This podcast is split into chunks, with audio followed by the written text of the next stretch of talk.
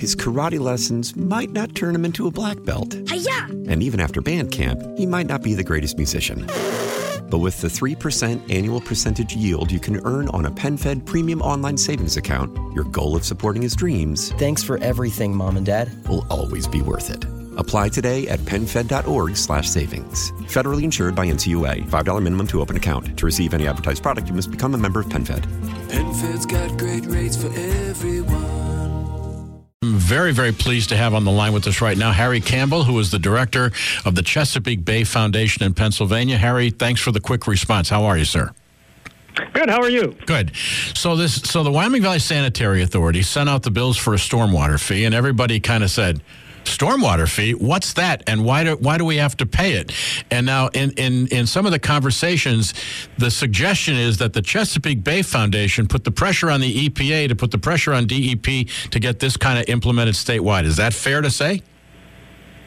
So we've been advocating for uh, clean and healthy waters across the Commonwealth of Pennsylvania and all the rivers and streams that flow into the Chesapeake Bay and its watershed. Because first and foremost, those investments in clean water have their benefit to Pennsylvanians, our communities, our farmers, and our families. And uh, addressing the issue of urban and suburban stormwater runoff is a critical component of that. The stormwater fees that are being instituted by the uh, by the Wyoming Valley Sewer Authority as a pursuant to a permit requirement that is a federal requirement uh, across all communities throughout the United States is an endeavor to improve the health and condition of our rivers and streams in the Chesapeake Bay.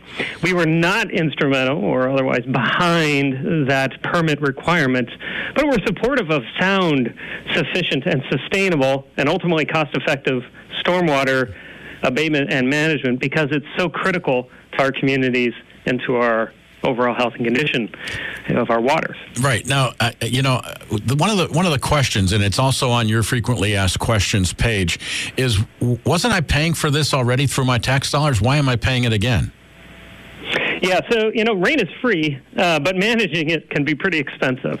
And the underground infrastructure that we have in Pennsylvania throughout the nation is old and ill maintained, and in many cases dilapidated. We just kind of forgot about it. We did not build as a society into the system sufficient resources to pay for its maintenance and upgrade. Hey, we pay for our house to maintain that, we pay to maintain our cars.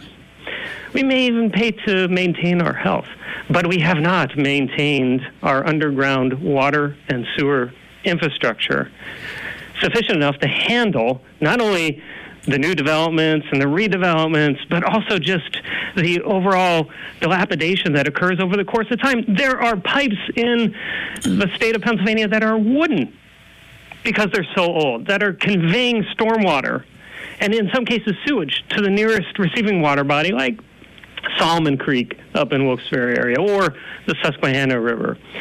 For uh, a nation of this, uh, of ourselves, that shouldn't be acceptable, and it certainly doesn't support not only human health and public welfare, but also an economy that we need for the 21st century. I know, Harry. When I when I called your office today, uh, one of the comments was made. Well, we're we're we're going over the 2018 State of the Bay report, which I've been looking at. The overall score is a D plus, and then on your Pennsylvania site, it talks about the Susquehanna River as ailing. What what is the the water situation right now? Well, really, the Susquehanna River is the largest tributary to the Chesapeake Bay. On average, there are 18 million gallons per minute that are coming from the Susquehanna River into the Chesapeake Bay. So it's the largest source of fresh water. And unfortunately, it also happens to be the largest source of pollution entering into the Chesapeake Bay. And the rivers and streams that feed into the Susquehanna River are ailing. Uh, we have over 19,000 miles of streams that are considered impaired or not meeting water quality standards by the state of Pennsylvania. DEP scientific studies, the Pennsylvania Department of Environmental Protection through scientific studies has determined that value. Um, there are over uh, 3,000 miles of Pennsylvania's rivers and streams that don't meet those water quality standards because of poor or inadequate stormwater management.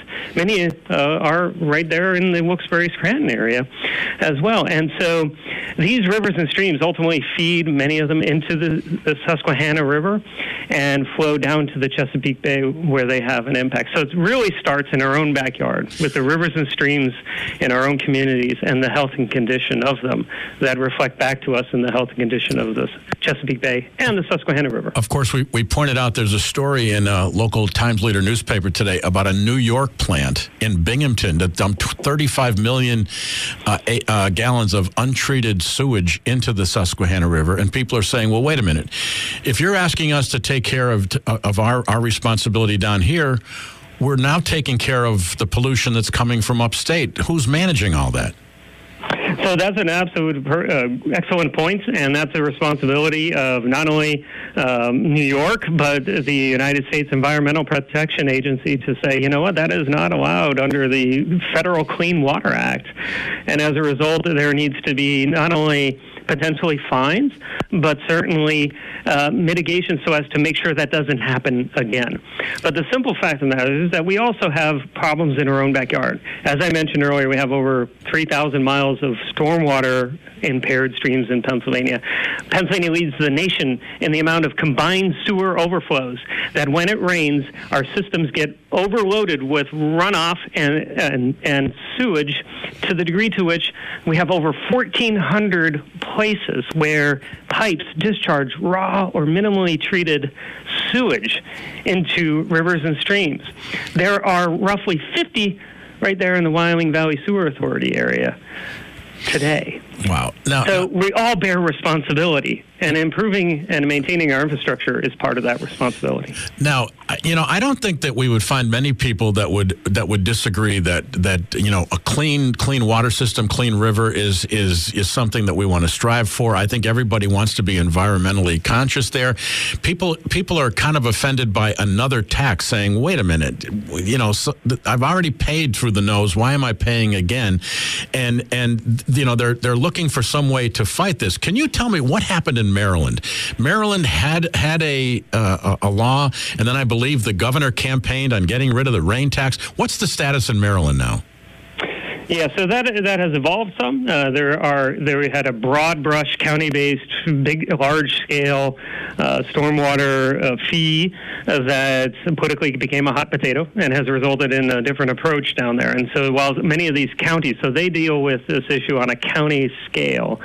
Some of those uh, ca- communities and governments at that county scale still have these fees, but the structure is different uh, than it was originally intended uh, through actions of the legislature and Governor Hogan.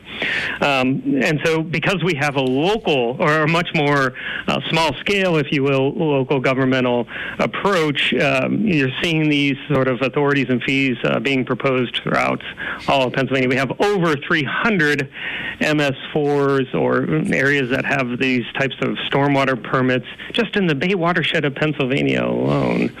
Uh, but the bottom line is these types of activities need to be, if, if you're looking at a fee for stormwater. They need to be stable, they need to be adequate, they need to be flexible, and they need to be equitable. And finally, they need to be communicated in a way in which people in the communities that are being affected, because as you mentioned, this is just another tax, it's another fee, I got to pay again, it's going to this new government bureaucracy. What the heck, right? I understand it. I pay for it. I'm a Pennsylvanian. I grew up in the back mountain just outside of Dallas. Welcome home. yeah. Well, I, I really only left for a little while. I've been in Pennsylvania here for 15 years working uh, for the Chesapeake Bay Foundation. But the bottom line, and so I pay these fees. I pay all these sort of uh, taxes and fees and things of that nature to support our clean water, healthy air in our communities. But if, they need to be communicated in a way in which people understand the value that they are getting in that investment. And in in addition to that, to credit good actions happening on the ground that people do voluntarily planting trees alongside streams for or streets and streams, for instance, is one of the most cost-effective things you could do to reduce stormwater runoff. So. The, any sort of fee authority should have the credit for that. Should invest in that. Should should promote that so as to reduce the burden of individual taxpayers and residences and commercial developments. um, which I know that they're considering or have considered as part of that overall fee. But bottom line is, uh, really need to be communicating about why this is necessary, why it's equitable and appropriate, why it actually helps create jobs and invests in our communities through revitalization and our quality of life. Harry, thank you for. Uh, t- I, I know I called and, and you guys responded instantly. Thank you for the information. Have a good day, sir. His karate lessons might not turn him into a black belt. Hi-ya! And even after band camp, he might not be the greatest musician. But with the 3% annual percentage yield you can earn on a PenFed premium online savings account, your goal of supporting his dreams Thanks for everything, Mom and Dad. will always be worth it. Apply today at penfed.org slash savings. Federally insured by NCUA. $5 minimum to open account. To receive any advertised product, you must become a member of PenFed. PenFed's got great rates for everyone.